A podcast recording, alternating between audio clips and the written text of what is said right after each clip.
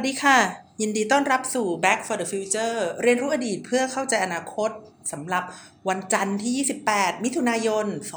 2564 ค่ะ วันนี้นะคะดิฉันนัชชาพัฒน์อมรกุลค่ะ ก็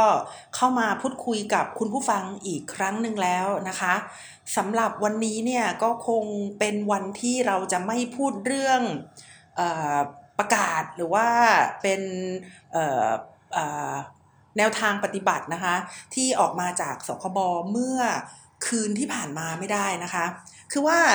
ประกาศเนี่ยออกมาประมาณประมาณดึกๆเลยนะคะ หลังเที่ยงคืนเนี่ยนะคะออตอนเช้าเนี่ยก็เลยทำให้โลกนะคะโลกไม่ว่าจะเป็นออนไลน์หรือออฟไลน์เนี่ยเกิดความโกลาหลกันอย่างที่สุดนะคะว่า อยู่ๆก็ประกาศนะคะให้มีการไม่ไม่ได้ประกาศว่าล็อกดาวน์นะคะ แต่ว่าให้ร้านอาหารนะคะงดขายอาหารแบบนั่งกินที่โต๊ะนะคะ แล้วก็ที่น่าจะที่น่าจะหนักหนาทีเดียวนะคะ ก็คือปิดไซต์งานก่อสร้างทุก ๆ แห่ง ประกาศนี้สมเหตุสมผลหรือไม่นะคะ เอาว่าตามแบบว่า เนื้อหาก่อนนะคะ เนื้อหาเนี่ยดิฉันคิดว่าสมเหตุสมผลอยู่นะคะ เพราะว่าคนติดเชื้อเนี่ยหลัก4นะคะหลัก 4 ก็มี 3,000 กว่าบ้าง 4,000 บ้างเนี่ยนะคะ และส่วนใหญ่เนี่ยก็กระจุกตัวอยู่ในเขตที่ตามประกาศนั้นบอกเลยนะคะ ก็คือกรุงเทพและปริมณฑลนะคะ แล้วก็เขตสามสี่จังหวัดภาคใต้เนี่ยก็ก็คือใช่นะคะ เนื้อหาในนั้นเนี่ยก็เป็นการป้องกันนะคะ พยายามทำอย่างทำอย่างไรให้จำนวนผู้ติดเชื้อต่อวันเนี่ย ลดลงนะคะ พอฟังแล้วมันก็เออใช่นะคะ ตัวตัวเนื้อหาเนี่ยใช่ แต่ถ้าถามว่านโยบายที่ออกมานโยบายหนึ่งเนี่ยมันไม่ได้มีเฉพาะเนื้อหาที่สั่งการให้คนปฏิบัตินะคะ แต่ว่านโยบายที่ออกมาแล้วมีประสิทธิภาพหรือไม่นะคะ หรือว่าจะสำเร็จดังวัตถุประสงค์ของนโยบายหรือไม่เนี่ยมันต้องมองกันหลายส่วนนะคะ มันต้องมองกันหลายส่วน ส่วนแรกเลยก็คือว่าเมื่อสัปดาห์ที่ผ่านมาเนี่ย เพิ่งจะคลายล็อกดาวน์นะ เพิ่งจะให้ทานอาหารในร้านเนี่ยได้ 50%นะคะเพิ่งจะมีแนวทางว่าจะเปิดเทอมนะคะพอดีดิฉันมีลูกสองคนเนี่ยเขาก็มีแนวทางว่าจะเปิดเทอมในวันที่ 5 กรกฎาคมนะคะ ตอนนั้นดิฉันก็งงงงว่า ทำไมถึงจะคลายล็อกดาวน์นะคะ เพราะว่าผู้ติดเชื้อเนี่ยสามถึงสี่พันคนนะคะ งงงงว่ามันเกิดอะไรขึ้น และที่งงยิ่งกว่านั้นนะคะ ก็คือท่านนายกรัฐมนตรีเนี่ยมาบอกว่าจะเปิดประเทศภายในหนึ่งรอยี่สิบวัน อันนี้ก็งงเหมือนกันคือ คือตอนได้ฟังเนี่ยก็ตกใจนะคะ ตอนได้ฟังเนี่ยก็ตกใจว่า ถ้าเกิดจะพูดถึงเป้าหมาย 120 วันได้เนี่ย แสดงว่าท่านนายกรัฐมนตรีเนี่ยจะต้องพูดให้เราเข้าใจได้ว่าก่อนที่จะถึง 120 วันเนี่ย จะต้องมีมาตรการต่างๆ ที่จะทำให้เรามั่นใจได้ว่า คนไทยจะปลอดภัยจากการเปิดประเทศนะคะ เว็บแรกก็คือดีใจ บอกเลยว่าตอนที่บอกว่าจะเปิดประเทศ 120 วันนั้นนะเว็บแรกดิฉันดีใจนะ เพราะว่าดิฉันคิดว่าการที่จะพูดออกมาได้เนี่ยว่าเปิดประเทศ 120 วันเนี่ยนะคะแสดงว่าจะต้องมีการนับถอยหลัง แล้วก็จะต้องมีการหรือว่ามีกระบวนการมีรูปธรรมที่ทำให้เราเห็นว่าครบ 120 วันปุ๊บเนี่ยนะคะจะต้องมีสิ่งที่ทำให้ประชาชนไทยเนี่ยปลอดภัยจากโควิดนะคะยกตัวอย่างเช่นนะคะมีการ ฉีดวัคซีนนะคะที่ดีมีคุณภาพแล้วก็ทั่วถึงอย่างเหมาะสมได้นะคะ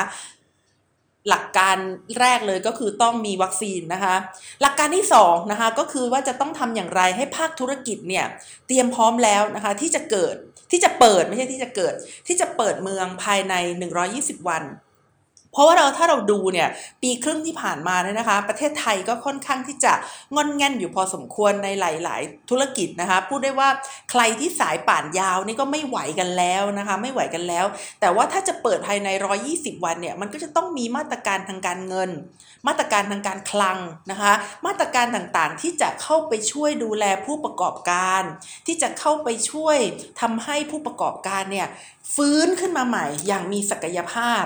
ในช่วงระยะเวลา 120 วันเนี่ยจะต้องมีการซอยแล้วว่าใคร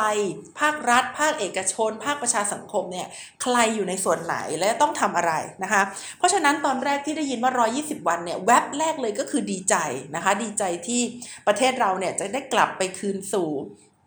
new normal ทันทีนะคะแวบที่2เนี่ยรู้สึก เฮ้ยมันจะเป็นไปได้หรือนะคะเฮ้ยมันจะเป็นไปได้หรือ เพราะว่าอะไรนะคะ เพราะว่าหลาย ๆ ประเทศเนี่ยที่เขาฉีดวัคซีนกันจนกระทั่งถึง herd immunity แล้วก็คือ 70%นะคะคือ 2 เข็มครบแล้วเนี่ยปรากฏว่าก็ยังมีปัญหาจากที่เคยบอกว่าเปิดหน้ากากได้ก็ต้องกลับมาปิดหน้ากากอีกครั้งหนึ่งก็เลยรู้สึกอ้าว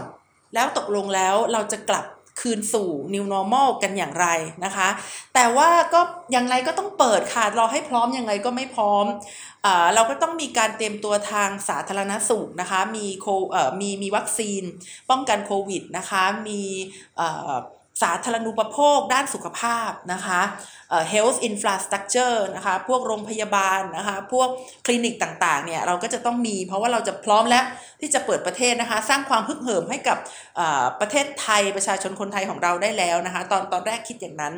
แล้วก็เราก็จะต้องมีนโยบายทางเศรษฐกิจนะคะ ที่พร้อมที่จะให้ภาคเอกชนเนี่ยเตรียมตัวฟื้นขึ้นมาเพื่อที่จะรับมือนะคะกับปัญหา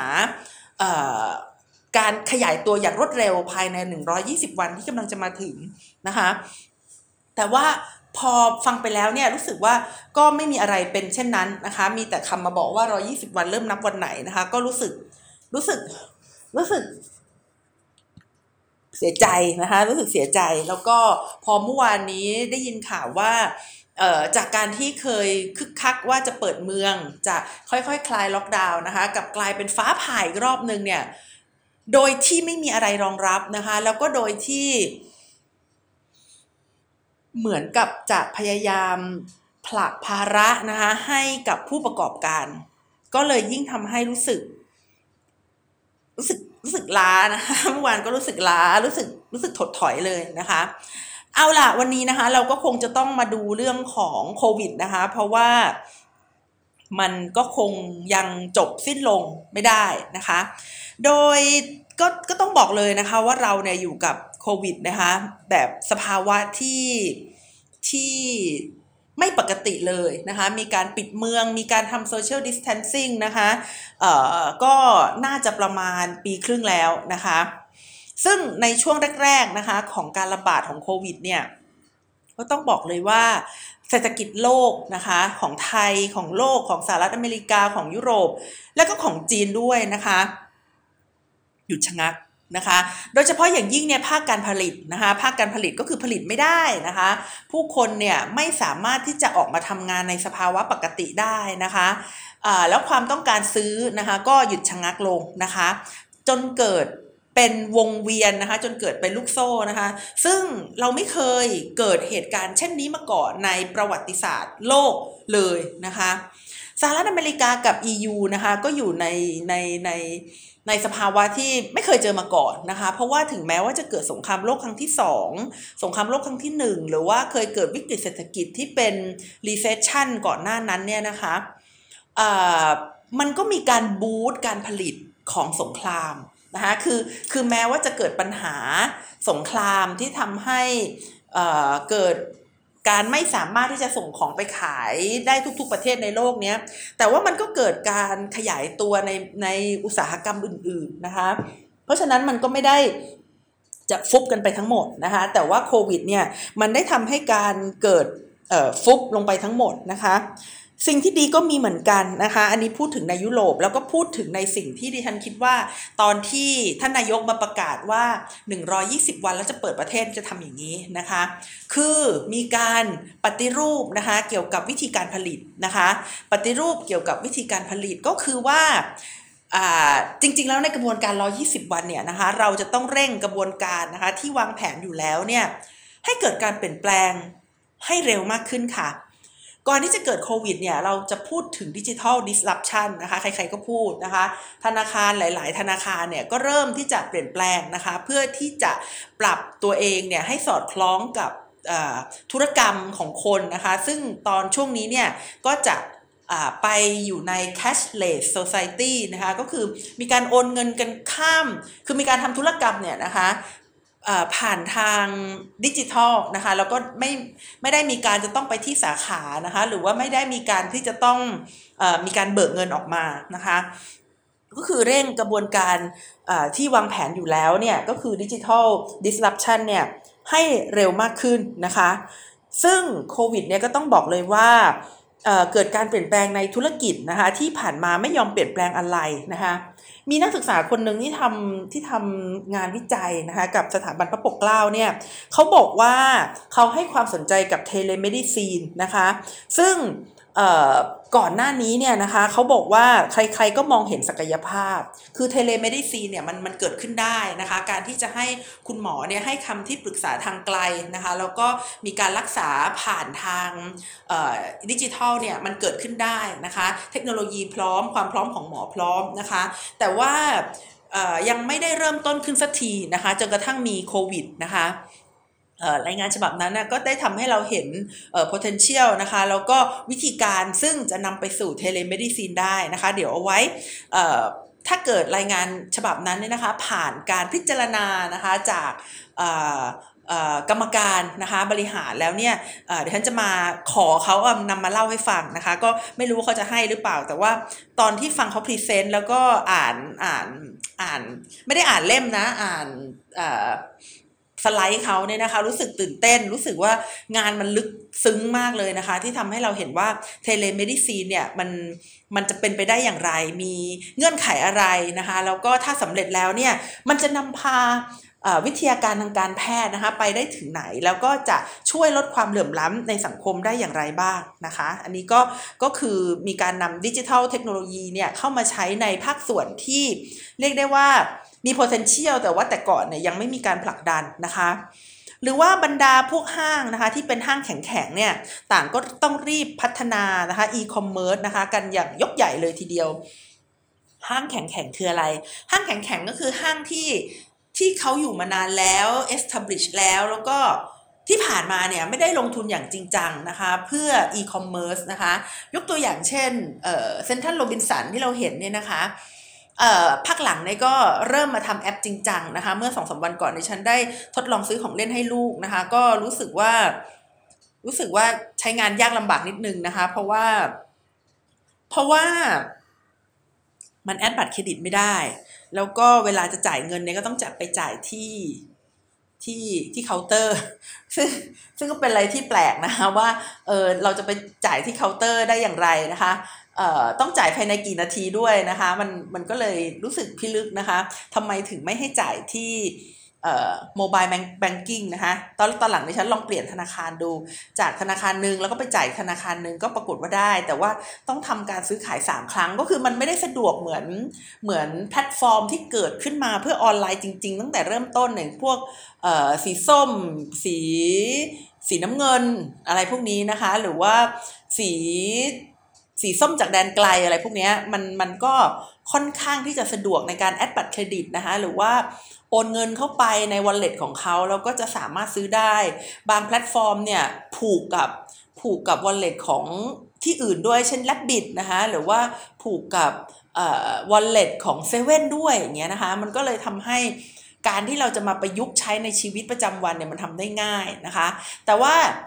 ห้างร้านแบบเก่าอย่างเช่น อย่างเช่นห้างร้านที่เขาที่เขาตั้งมั่นแล้วนะคะ ในระบบการค้าเนี่ยเขาก็ขยับตัวออกมาช้านะคะ พอขยับตัวออกมาช้าเนี่ยมันก็เลยทำให้วิธีการในการทำความเข้าใจหรือในการสื่อสารกับผู้บริโภคเนี่ยนะคะอาจจะ อาจจะเรียกได้ว่ามาช้านะคะ แต่ก็แต่ก็ถือได้ว่าถ้าไม่มีโควิดเนี่ยก็ยากนะคะ ที่จะเห็นพวกห้างร้านที่ตั้งมั่นอยู่แล้วเนี่ยหรือว่าห้างแข็งๆที่ที่ฉันบอกเนี่ยได้ออกเข้ามาอยู่ในสมรภูมินี้นะคะ ก็หวังกันว่านะคะหวังกันว่าวิกฤตครั้งนี้นะคะ ที่เป็นวิกฤตเศรษฐกิจที่ที่หนักหน่วงนะคะหนักหน่วงมากที่สุดนะคะ แล้วจะดีขึ้นนะคะ แล้วก็จะเกิดการปรับปรุงนะคะในการพัฒนาประสิทธิภาพทางการผลิตนะคะเพื่อที่จะลดนะคะการใช้ทรัพยากรธรรมชาตินะคะและก็ทำให้ภาคการผลิตแล้วก็ผู้บริโภคเนี่ยนะคะ ได้ประโยชน์สูงสุดจากการปรับตัวในในส่วนนี้ด้วยนะคะเอ่อถ้าเราย้อนกลับไปดูเนี่ยนะคะ ถ้าเราย้อนกลับไปดูเนี่ยเราก็จะเห็นนะคะว่าเอ่อ บางประเทศที่เขาฉีดวัคซีนกันครบๆแล้วนะคะ อย่างเช่นอิสราเอลนะคะหรือว่าสิงคโปร์เนี่ย แต่เขาก็ยังยังมีระลอกใหม่นะคะระลอกใหม่ที่มาจากการการยกกาดขึ้นไม่ไม่ไม่ตั้งกาดแล้วนะคะ ยกกาดขึ้นเนี่ยนะคะ มันก็ทำให้เราเห็นว่า เราเนี่ยไม่อาจจะออกจากวิกฤตได้โดยง่ายนะคะ ไวรัสเนี่ยมันไม่หายไปไหนนะคะ แล้วยิ่งยิ่งถ้าเกิดใครตามข่าวเนี่ยก็จะเห็นว่า โควิดเนี่ยนะคะมันอยู่ในสปีชีส์ของสัตว์หลาย ๆ ตัวนะคะ ก็คือถึงแม้ว่าสมมติสมมติเฉยๆว่าพรุ่งนี้เนี่ยคุณตื่นมาแล้วทุกคนในโลกนี้ฉีดวัคซีนหมดนะคะ แต่ว่าไอตัวไอตัวเนี้ยไอตัวไวรัสที่มันทำให้เกิดโควิดเนี่ยมันก็ยังไม่หายไปนะคะ มันก็ยังอยู่ในสปีชีส์ของสัตว์หลายตัวที่มีความใกล้ชิดกับมนุษย์นะคะ อย่างเช่น อย่างเช่นลิงนะคะ อย่างเช่นแมวนะคะ แล้วก็อย่างเช่นตัวมิงค์ด้วยนะคะ เราเราเราเราเจอข่าวประหลาดนะคะ ว่ามันมีคนในยุโรปประมาณ 200 คนนะคะ ที่ติดติดโควิดจากตัวมิงนะคะ ก็ก็น่าสนใจเลยทีเดียวนะคะอ่าเรามาดูนะคะว่าอะไรเป็นอุปสรรคนะคะที่ทำให้เราเนี่ยไม่สามารถที่จะเอาชนะโควิดได้นะคะ อุปสรรคแรกนะคะก็คือว่าวัคซีนที่ ที่มีไม่พอในหลายประเทศนะคะคือคืออย่างประเทศไทยเรานะคะ หรือว่าอินโดนีเซีย หรือว่าฟิลิปปินส์นะคะ ที่เขายังมีวัคซีนไม่เพียงพอนะคะ ส่วนประเทศที่มีวัคซีนเพียงพอเนี่ยก็ไม่ยอมฉีดนะคะวัคซีนที่มีในหลาย ๆ ประเทศเนี่ยปรากฏว่าประชาชนเขาไม่ยอมฉีด เพราะว่าไอ้แนวโน้มของการต่อต้านวัคซีนนะคะ ในหลาย ๆ ประเทศก็ยังมีอยู่ ด้วยสองปัจจัยนี้นะคะ ก็คือประเทศที่อยากฉีดแต่ก็ไม่มีจะฉีดส่วนประเทศที่มีให้ฉีดเยอะแยะแต่ไม่ยอมฉีดเนี่ยนะคะไอ้สองปัจจัยเนี้นะคะ มันก็เลยทำให้โลกเราเนี่ยไม่สามารถต่อสู้กับไวรัสนะคะ ได้ทันกับการเปลี่ยนแปลงนะคะในพันธุกรรมของไวรัสนะคะ ก็คือ ไวรัสเนี่ยมันจะทำเอ่อมันอาจจะนะคะกลายพันธุ์ให้แข็งแรงมากขึ้นนะคะหรือว่าติดง่ายมากขึ้นนะคะหรือว่าถ้าเกิดจะเศร้ามากกว่านั้นก็คือตรวจไม่พบนะคะเพราะฉะนั้นด้วยวิธีการที่เรากำลังดีลกับไวรัสในระดับโลกเนี่ยมันจะทำให้ไวรัสเนี่ยนะคะโผล่ที่นั่นที่นี่นะคะไปอีกนานนะคะเราลองย้อนกลับมาดูนะคะว่าประเทศที่เคยเป็น success story ทั้งหลายเนี่ยนะคะเอ่อ ไม่ว่าจะเป็นไต้หวันหรือว่าเวียดนามนะคะก็ก็ถือได้ว่าป้อมแตกไปเลยนะคะ เพราะว่า success story ของประเทศเหล่านี้เนี่ยนะคะมันเกิดขึ้นโดยการเเช่นควบคุมชายแดนนะคะการห้ามการเข้าออกของดินแดนนะคะหรือว่าถ้าเกิดเข้าออกดินแดนแล้วเนี่ยก็จะต้อง มีการกักตัวนะคะ ก็คือการควบคุมชายแดนอย่างดีบวกการกักตัวนะคะ ประการที่ 2 ก็คือมีการ test นะคะ มีการตรวจนะคะค่อนข้างที่จะครอบคลุมนะคะ ประการที่ 3 ก็มีการติดตามนะคะว่าคลัสเตอร์ของผู้ที่ติดเชื้อเนี่ยมาจากไหนบ้างนะคะ แล้วก็ประการที่ 4 ก็คือประสบความสำเร็จในการสร้าง social distancing นะคะ คืออทำให้คนมาชุมนุมกันเนี่ยน้อยลงนะคะ ทั้ง 4 ประการเนี่ยก็เป็นความสำเร็จขั้นต้นของหลาย ๆ ประเทศนะคะ แต่ว่าประเทศที่มี success story พวกนี้เนี่ยส่วนใหญ่นะคะก็จะหาวัคซีนไม่ทันนะคะเพราะว่าคิดว่าวิธีการที่ตัวเองใช้เนี่ยซึ่งเป็นวิธีการที่ที่ไปบิดการดำรงชีวิตนะคะของคนเนี่ยมันมันโอเคนะคะแล้วก็มันสามารถหยุดยั้งการแพร่กระจายในวงกว้างได้ ก็เลยไม่ได้หาวัคซีนนะคะ อย่างเช่น ก็ไต้หวันนะคะเวียดนามแล้วก็ประเทศไทยนะคะก็คือเป็นประเทศที่เคยควบคุมโควิดได้ดีนะคะแล้วพอต่อมาพอเกิดเมืองแตกขึ้นมาจากคลัสเตอร์บางคลัสเตอร์ขึ้นมานะคะก็เลยไม่สามารถที่จะควบคุมได้นะคะ หลายๆ คนก็คงจะรู้ด้วยนะคะว่าหลาย ๆ ประเทศที่ถึงแม้ว่าจะมีฉีดวัคซีนให้กับประชากรนะคะ แล้วก็บางบางบางทีเนี่ยก็สามารถฉีดให้กับประชากรกลุ่มใหญ่นะคะ แต่ก็ยังยังป้อมแตกนะคะ อย่างเช่น ชิลีนะคะ มองโกเลียนะคะแล้วก็สหราชอาณาจักรนะคะ เพราะว่าอะไรนะคะ เพราะว่าการที่จะเอาชนะโรคติดต่อเนี่ยมันไม่ใช่แค่เราจะมีวัคซีน ไม่ใช่แค่ว่าเราจะมีเงินหรือว่าทรัพยากรในการระดมฉีดวัคซีนได้อย่างเดียวนะคะ แต่ว่ามันจะต้องมีซอฟต์แวร์นะคะที่เราจะนำไปใช้ในการที่จะหยุดยั้งโควิดด้วยนะคะ ลองย้อนกลับไปดูอดีตกันนะคะว่าในอดีตเนี่ยเราเคยเราเคยแก้ไขปัญหาโรคระบาดกันได้อย่างไรบ้างนะคะ ในช่วงปี 1854 นะคะ ได้เคยเกิดปัญหาอะฮิวาตกตักโรคนะคะอะฮิวาก็คือท้องเสียเนี่ยแหละค่ะ ระบาดหนักเลยนะคะ ในสหราชอาณาจักรนะคะแล้วก็ตอนนั้นก็ยังไม่ทราบนะคะ ว่าจะทำอย่างไรที่จะแก้ไขปัญหานี้ได้นะคะ และอยู่ๆก็มีนักระบาดวิทยาท่านหนึ่งนะคะ ชื่อจอห์นสโนเนี่ยนะคะเขาพบว่ามันมีบ่อน้ำแห่งหนึ่งนะคะที่เป็นต้นตอของโรคนะคะก็คืออ ไปพบว่านะคะ ผู้ที่สัมผัสกับบ่อน้ำนี้ ผู้ที่ได้ใช้บ่อน้ำนี้ได้นะคะติดเชื้ออหิวาตกโรคนะคะ ดังนั้นเขาจึงบอกกับผู้นำท้องถิ่นนะคะ ให้เลิกใช้น้ำจากบ่อนี้นะคะ ในที่สุดก็สามารถทำให้เชื้ออหิวาเนี่ยหายไปได้นะคะ หรือว่าอย่างใกล้ ๆนี้นะคะ โรคฝีดาดนะคะ ซึ่งระบาดในแอฟริกาและอินเดียนะคะ ก็มีนักระบาดวิทยาอีกคนหนึ่งนะคะ ชื่อวิลเลียมฟอกเนี่ยนะคะเขาทำงานในจีเรียนะคะทำงานในไนจีเรียเนี่ยแล้วก็พบว่าวัคซีนที่จะแก้ไขปัญหา smallpox เนี่ยมีไม่เพียงพอนะคะ ดังนั้นเนี่ยเขาจึงหาวิธีนะคะฉีดวัคซีนใหม่นะคะ โดยไม่ฉีดไม่ฉีดดะนะคะ คือแต่ก่อนเนี่ยอาจจะฉีดดะหรือฉีดให้อาสาสมัครนะคะ หรือว่าฉีดให้กับคนทั่วไปเนี่ยแต่เขาไม่ฉีดดะอย่างนั้นนะคะ เขามุ่งเน้นไปฉีดที่กลุ่มเสี่ยงนะคะ ที่จะติด smallpox หลังจากที่เขามุ่งเน้นไปที่กลุ่มเสี่ยงนะคะ ก็เลยได้ทำให้ smallpox ในไนจีเรีย แล้วก็อินเดียเนี่ยหายไปนะคะ ก็คือว่าเหตุการณ์สองเหตุการณ์เนี้มันทำให้เราเนี่ยเข้าใจว่าวิธีการที่จะแก้ไขปัญหาโรคระบาดในอดีตเนี่ยมันไม่ได้มีแค่ วัคซีนนะคะหรือว่าวิธีการที่เป็นวิธีการธรรมดาทั่วๆไปนะคะแต่มันจะต้องมีการพลิกนะคะมันต้องมีการมองมองมุมใหม่อะไรบางอย่างเนี่ยถึงจะได้ทำให้เกิดการแก้ไขนะคะโรคระบาดได้นะคะในครั้งนี้เนี่ยนะคะเป้าหมายเป้าหมายของนักระบาดวิทยาเนี่ยนะคะ ก็ยังมองว่า ถ้าจะรับมือกับโควิดนี่นะคะ ก็แน่นอนที่ที่ฉันได้พูดไปในตอนต้นของรายการแล้วว่ามันมันจะไม่หายไปไหนนะคะ มันก็จะอยู่กับเรานี่แหละนะคะ แต่ว่าเราจะอยู่กับมันอย่างไรนะคะ ให้โควิดเนี่ยมันกลายเป็นโรคประจำถิ่นนะคะ แล้วใครจะเป็นก็ได้แล้วใครก็หายได้นะคะ เหมือนโรคไข้หวัดใหญ่นะคะ แล้วก็หัดเยอรมัน ซึ่งซึ่งเขาก็เป็นกันเนี่ยนะคะ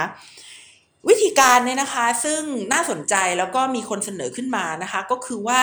ต้องทำให้วัคซีนเนี่ยเป็นทรัพยากรที่สามารถแลกเปลี่ยนนะคะกันได้นะคะในที่ที่มีความต้องการมากที่สุดนะคะแล้วก็ในจุดที่มีอันตรายมากที่สุดนะคะซึ่งถ้าเราทำได้ตรงนี้เนี่ยมันก็จะแก้ไขปัญหา 2 ข้อที่ดิฉันได้พูดไปตอนต้นรายการก็คือ บางประเทศมีวัคซีนมากมาย นะคะ ส่วนบางประเทศไม่มีวัคซีน และประเทศที่มีวัคซีนมากมายเนี่ย คนเขาไม่ยอมฉีดค่ะ ดังนั้นเนี่ยถ้ามันผูกติดอยู่กับประเทศหรือว่าผูกติดกับ national เนี่ยนะคะ มันก็จะทำให้วัคซีนเนี่ยมันไม่สามารถที่จะเคลื่อนย้ายไปฉีดในจุดที่มีการติดเชื้อมากมายนะคะ แล้วถ้าเป็นดังนั้นเนี่ยมันก็จะเกิดการกลายพันธุ์นะคะทำให้วัคซีนที่มีอยู่เนี่ยไม่สามารถที่จะ แก้ไขปัญหาที่เกิดขึ้นได้นะคะ คือวิธีการทำอย่างนี้นะคะ ก็คือจะต้องทราบนะคะว่าที่ใดเนี่ยมีการระบาด แล้วก็ส่งวัคซีนไปที่นั่นนะคะ ถ้าไม่ เร่งฉีดวัคซีนในที่ที่ระบาดได้เยอะ ก็จะเกิดการกลายพันธุ์ แล้วก็มีมีมี geography ติดอยู่นะคะ อย่างเช่นสายพันธุ์อังกฤษสายพันธุ์อินเดียนะคะที่เราทราบทราบกันนะคะ เพราะฉะนั้นการตอบสนองของการแพร่ระบาดเนี่ยมันจะต้องรวดเร็วนะคะ แล้วก็ตรงจุดนะคะ นั่นหมายถึงการปฏิรูปนะคะ ระบบ สาธารณสุขในระดับโลกเลยทีเดียวนะคะ ลองทบทวนดูอีกทีนะคะว่าปัญหาเนี่ยมันมันมาถึงจุดนี้ได้อย่างไรนะคะ คือคือจริง ๆ แล้วโควิดเนี่ยมันมันไม่น่าจะมาถึงจุดนี้ได้นะคะ ลองทบทวนกันอีกทีนะคะ ในช่วงปี 2020 ใหม่ๆเนี่ยนะคะ ผู้นำโลกเนี่ยไม่เชื่อนะคะว่า สิ่งที่เกิดขึ้นในอู่ฮั่นนะคะจะเป็นสิ่งที่ลามไปทั่วโลกนะคะช่วงแรกๆไม่เชื่อนะคะ คิดว่ามันน่าจะเป็นโรคเฉพาะถิ่นเฉยๆนะคะ ในหลายเดือนต่อมานะคะ รัฐบาลในหลาย ๆ ประเทศทั่วโลกเนี่ยก็เข้าใจว่านะคะถ้าปิดชายแดนเนี่ยจะช่วยได้นะคะ แล้วก็คิดว่าโรคจะหายไปเองถ้าอากาศร้อนขึ้นนะคะ อันนี้อันนี้ ผู้นำนะคะสหรัฐอเมริกาพูดนะคะแล้วก็ผู้นำหลาย ๆ ประเทศก็เชื่อตาม อย่างเช่นโบซานอลูนะคะของบราซิลเป็นต้นนะคะคือเขาเชื่อว่านะคะอุณหภูมิสูง ๆ เนี่ยไวรัสจะตายหมดนะคะเข้าใจว่าอย่างนั้นนะคะ แล้วมีความเชื่ออะไรกันอีกนะคะ ก็คือเชื่อว่าการตรวจอุณหภูมิเนี่ยจะช่วยเช็คได้นะคะว่าใครมีเชื้อไวรัสนะคะ ซึ่งตอนนี้ก็ยังเชื่อกันอยู่ เวลาคุณจะไปที่ไหนเนี่ยคุณก็ต้องเอามือไปอังตีดๆนะคะ เพื่อที่จะดูว่า ตัวร้อนหรือเปล่านะคะแล้วก็ติดโควิดหรือเปล่านะคะ ซึ่งตรงนี้เนี่ยมันก็มีหลักฐานพิสูจน์นะคะว่าถึงแม้ว่าจะไม่มีไข้เนี่ยก็ยังติดโควิดเออก็ยังเป็นพาหะนะคะที่นำพาโควิดเนี่ยไปกับตัวได้อยู่ดีนะคะ เพราะฉะนั้นเออก็ไม่แน่ใจนะคะว่าจริงๆแล้วอุณหภูมิของร่างกายที่ขึ้นสูงขึ้นนั้นเนี่ยจะเป็น indicator ได้หรือเปล่านะคะว่าติดโควิดนะคะ แล้วก็คิดว่านะคะถ้าปล่อยให้คนติดไปเรื่อยๆเนี่ยก็จะเกิด immunity นะคะหรือว่าภูมิคุ้มกันหมู่ได้นะคะ ในช่วงแรกๆเนี่ยหลายๆคนเนี่ยก็จะไม่สนนะคะแมสนะคะหรือว่าไม่สน social distancing นะคะคิดว่าโควิดเนี่ยมันมันเป็นแค่ crisis ที่เกิดในระยะสั้นนะคะแล้วก็เกิดในช่วงที่ที่จะสามารถบริหารจัดการได้อย่างรวดเร็วนะคะ ซึ่งทั้งหมดนี้เนี่ยนะคะปัญหาก็คือว่ามันมันเป็นเชื้อโรคที่เกิดมาในในในยุคที่โลกเนี่ยไม่พร้อมที่จะรับมือกับปัญหาวิกฤต นะคะเป็นเป็นคือโควิดเนี่ยมันเกิดขึ้นมาในยุคที่โลกไม่พร้อมที่จะจัดการกับวิกฤตนะคะทำไมโลกไม่พร้อมนะคะทำไมโลกไม่พร้อม เพราะว่า 5-6 ปีที่ผ่านมาเนี่ยนะคะ โลกเราเนี่ยได้จมอยู่ในวิกฤตทางการเมืองนะคะ ที่เรียกได้ว่าเป็นสองส่วนนะคะที่สำคัญ ส่วนแรกก็คือชาตินิยมนะคะ เราจะพบว่ามันมีชาตินิยมทั่วโลกเลยนะคะ แล้วผู้นำที่ใช้นโยบายชาตินิยมเนี่ยส่วนใหญ่ก็จะได้รับการเลือกตั้งนะคะ มาเป็นผู้นำประเทศนะคะ และผู้นำที่เป็นชาตินิยมเนี่ยเขาจะไม่ชาตินิยมธรรมดานะคะเขาจะเป็นชาตินิยมที่เป็น populist นะคะหรือว่าเป็นประชานิยมด้วยนะคะก็คือ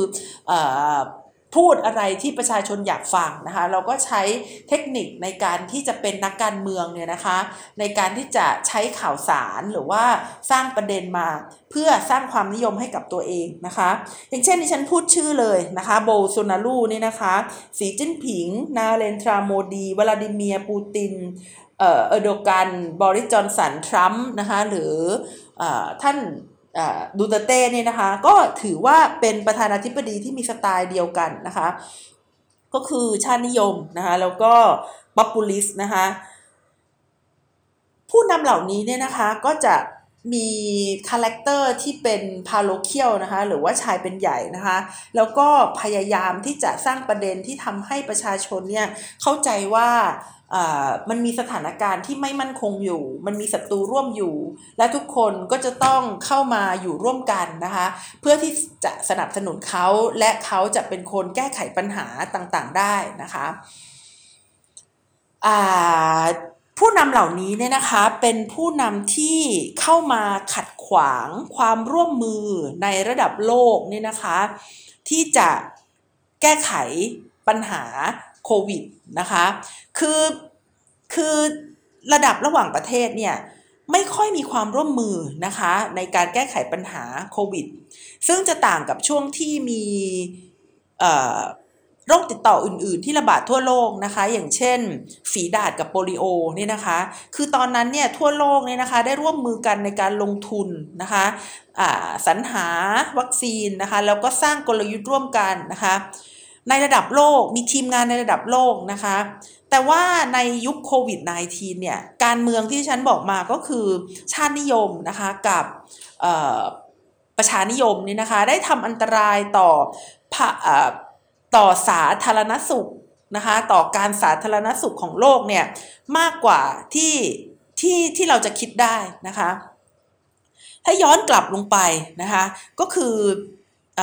ผู้นำโลกนะคะไม่ว่าจะเป็นสหรัฐอเมริกานะคะอังกฤษนะคะยุโรปนะคะจีนเนี่ยนะคะไม่ได้ทำหน้าที่ที่บูรณาการกันในการแก้ไขปัญหาโควิดนะคะมีแต่การดูถูกว่ามันไม่ใช่โรคอย่างจริงจังนะคะหรือว่าไปบอกว่าใครใส่หน้ากากเนี่ยก็ถือว่าเป็น political identity นะคะหรือว่าเป็น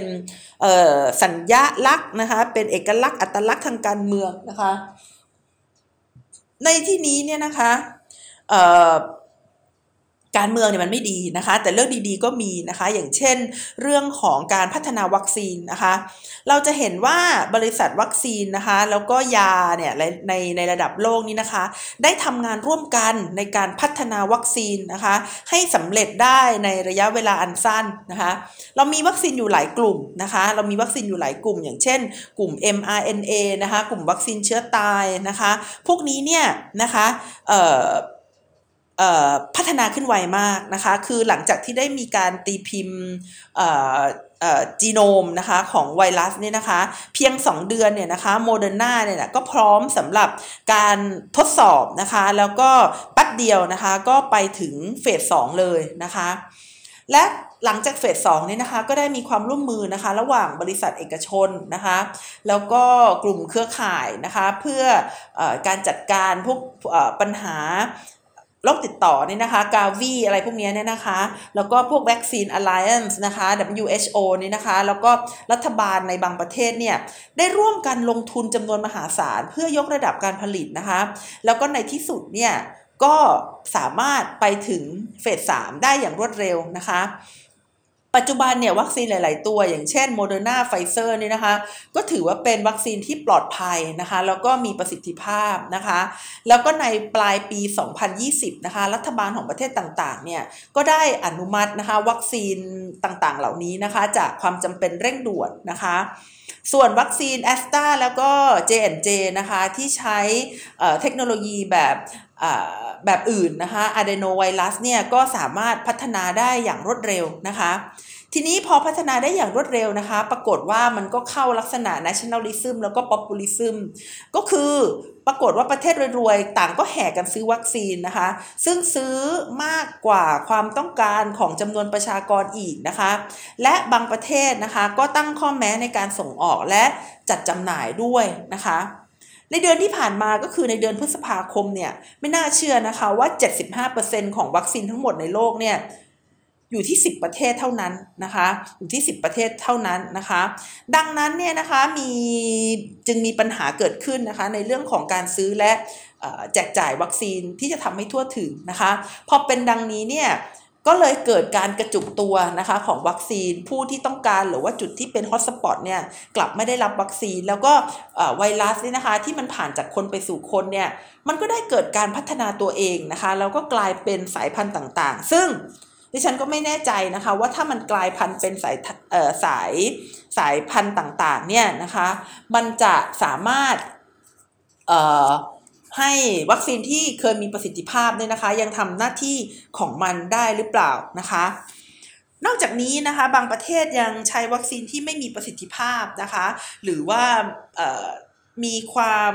มืดดำนะคะในการรายงานเรื่องการทดสอบนะคะ เอ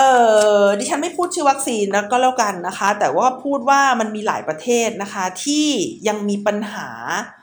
อยู่นะคะทั้งทั้งที่ได้รับวัคซีนเยอะแล้วนะคะทั้งทั้งที่ได้รับวัคซีนเยอะแล้ว แต่ว่าปัญหาของการติดเชื้อนี่ก็ยังมีอยู่นะคะ เอ่อถึงแม้ว่าจะมีโควิดนะคะถึงแม้ว่าจะมีโควิดนะคะซึ่งโควิดนี่ก็ต้องบอกเลยว่ามันเป็นแนวทางในการกระจายวัคซีนให้กับประเทศด้อยพัฒนานะคะก็คือจะมี 1,000 ล้านโดสนะคะให้กับ 92 ประเทศนะคะเขาบอกว่าในอัตราเนี่ยนะคะการการฉีดวัคซีนแล้วก็กระจายวัคซีนในอัตรานี้นะคะ ประเทศกำลังพัฒนาเนี่ยจะฉีดวัคซีนให้กับกลุ่มเสี่ยงไม่ได้จนกระทั่งถึงปี 2023 เลยนะคะ แล้วคนธรรมดาจะได้วัคซีนกันเมื่อไหร่นะคะก็ก็ก็คือคือต้องบอกเลยนะคะว่าถึงแม้ว่าจะมีเรื่องดีๆ อย่างเช่น การร่วมกันพัฒนาวัคซีนเนี่ยแต่การกระจายวัคซีนเนี่ยยังคงมีปัญหาอยู่ มีปัญหาอยู่มากมายเลยทีเดียวนะคะ และปัญหาเหล่านั้นเนี่ยมันก็จะทำให้ไวรัสเนี่ยนะคะมันกลายพันธุ์ และถ้าเกิดกลายพันธุ์ไปเนี่ยวัคซีนที่ดี วัคซีนที่เราไม่มี อะไรต่างๆ เหล่านี้เนี่ยนะคะ มันจะสามารถมาแก้ไขปัญหาการการการกลายพันธุ์นะคะของไวรัสได้หรือเปล่านะคะ อันนี้ก็น่าสนใจมาก ๆ เลยทีเดียวนะคะ ค่ะความฝันเรื่องเราจะมี herd immunity เนี่ยนะคะ ก็ก็ไม่รู้ว่าจะเป็นไปได้ จริงหรือไม่นะคะ แล้วก็ไม่แน่ใจว่าจะเกิดขึ้นได้เมื่อไหร่นะคะ จะปล่อยไว้ให้เราเป็นแบบสวีเดนนะคะ ซึ่งตอนนั้นเนี่ยเขาเชื่อว่าก็จะปล่อยให้คนติดไปเรื่อยๆนะคะ แล้วก็ในที่สุดเนี่ยมันก็จะสามารถสร้างภูมิคุ้มกันหมู่ได้นะคะ แต่ว่าเอ่อก็เป็นการตัดสินใจที่เสี่ยงมากนะคะไม่ไม่ไม่มีประเทศไหนกล้าทำตามนะคะเอ่อคือ นักวิทยาศาสตร์เขาก็เคยคุยกันนะคะ ว่าคนจะต้องมีภูมิคุ้มกันขนาดไหนที่จะสร้าง herd immunity ได้นะคะ แต่ตอนนี้ก็ชักไม่แน่ใจแล้วนะคะ เพราะว่าการฉีดวัคซีนเนี่ยนะคะมันกระจุกนะคะแล้วก็มีกลุ่มคนที่ไม่กล้าฉีดวัคซีนนะคะคนก็ยังติดไวรัสกันมากขึ้นนะคะ ซึ่งโอกาสที่จะทำให้เชื้อกลายพันธุ์เนี่ยมันก็สูงขึ้นนะคะสำหรับ ตัวดิฉันเองเนี่ยที่ที่ได้อ่านอุปสรรคเรื่องของทางการเมืองกับโควิดเนี่ยนะคะ ก็ได้ทำให้เพิ่งจะรู้นะคะว่า ที่สหรัฐอเมริกาเนี่ยเขายังไม่ได้รับรองแอสตราเซเนกานะคะ ตอนแรกดิฉันไม่ได้คิดว่าเขาจะไม่รับรอง เพราะว่าที่ฉันเห็นเขาส่งออกไปประเทศอื่นนะคะ ก็คือที่เขาส่งออกไปประเทศอื่น เพราะว่าเขายังไม่รับรองนั่นแหละนะคะแล้วก็คงจะกลัววัคซีนหมดอายุหรืออะไรต่างๆ เหล่านี้ ก็เลยทำให้เขาเนี่ยส่งออกไปที่ประเทศอื่นนะคะ ได้แต่ว่าตัวเองเนี่ยไม่ได้ใช้นะคะ เพราะว่า FDA ของสหรัฐอเมริกาเนี่ยเขายังไม่ได้ยอมรับนะคะว่าวัคซีนเนี่ยจะจะใช้ได้ในประเทศสหรัฐอเมริกาประเทศของเขานะคะ ซึ่งซึ่งกว่าที่ฉันจะไปหาข้อมูลอะไรเหล่านี้มาเล่าให้คุณผู้ฟังฟังเนี่ยก็ก็ต้อง มีความจุกจิกพอสมควรนะคะ เพราะว่าก็ต้องไปหาหาข้อมูล FDA อ่านนะคะ หาจาก